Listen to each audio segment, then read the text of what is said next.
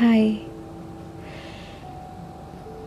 बचपन की यादें हैं जो मैं आप सबसे इस पॉडकास्ट में शेयर करूँगी। सबसे पहला पॉडकास्ट है, इसलिए सबको बहुत बहुत प्यार मेरी तरफ़ से। बचपन। शुरुआत कहाँ से करूँ? समझ नहीं है। पर पहली कहानी सुनाने जा रही हूँ।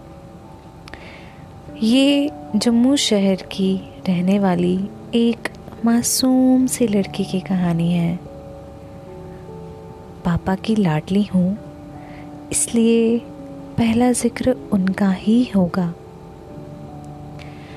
मेरे प्यारे पापा, वो शख्स हैं जिनकी वजह से आज मैं इस मुकाम पे हूँ।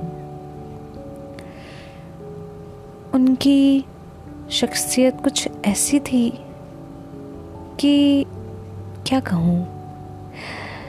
जो भी उनसे मिलता, उनका फ़ैन बन जाता।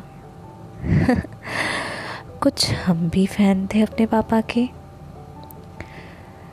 बड़े भोले से थे मेरे पापा। कभी भी किसी चीज़ की कमी महसूस नहीं हुई उनके रहते। चेहरा भोला पर गुस्सा? माशा अल्लाह आज उन्हें इस दुनिया से गए हुए दस साल हो चुके हैं, पर अब भी यही लगता है कि काश कहीं से आ जाओ ना तुम पापा।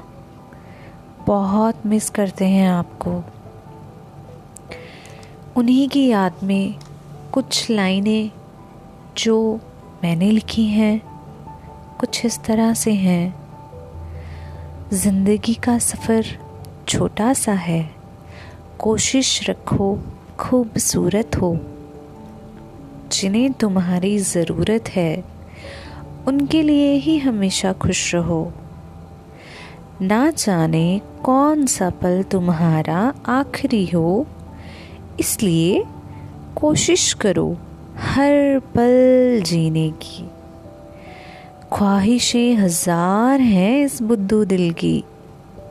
चाहो तो जी भर के जी लो, जब तक ज़िंदा हो तुम।